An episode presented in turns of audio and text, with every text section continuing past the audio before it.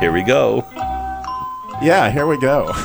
so, after much research, I don't know if you know about this, Mac, but after much research, it's been discovered that Vincent van Gogh had many relatives. He really did. And among them were his really obnoxious brother. Please go. Please go. Uh, He had, a, he had a dizzy aunt. That was old Verdi. Vertigo. Yeah, you got it. Vertigo. Okay. The brother ate prunes. You know, he was gotta. That's Gotta how- go. Yeah, there you go. the brother who worked at the convenience store, a lot of people just called him Stoppin'. Go. Go. There Here. you go. And Okay. you, you know, his his grandfather was from Yugoslavia. Hmm. You go. the, uh, this is actually my personal favorite. This is so brilliant. Whoever wrote this, the brother who bleached his clothes, he bleached them white. Hugo. You, you go. Oh man. You got to admit that's classic. Oh. And then of course there's a cousin from Illinois, Shaka. Go. Yeah, you Shaka. got it. There you go. And his magician uncle, where did he?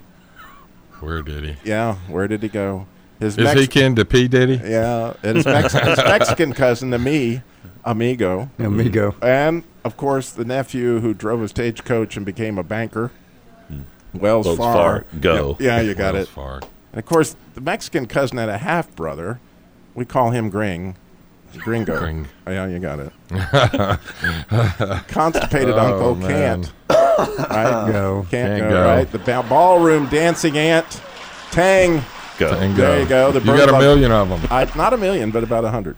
the, the bird lover, Flaming. Go. You got it. Go. You got it. And uh, this is one of my favorites too. The aunt who always taught positive thinking. Way to Way Go. to- Way to go. Way to- There you go. I like you that go. one. The audience likes and of course, that. the, you knew the one that the Christian car guy would save for last would be the niece who travels the country in a minivan, in a van actually. It's a big van. It, they call her Winnie Bay. That's Winnie. Winnie Bay go. Hearing crickets oh my on that. gosh. That's good stuff.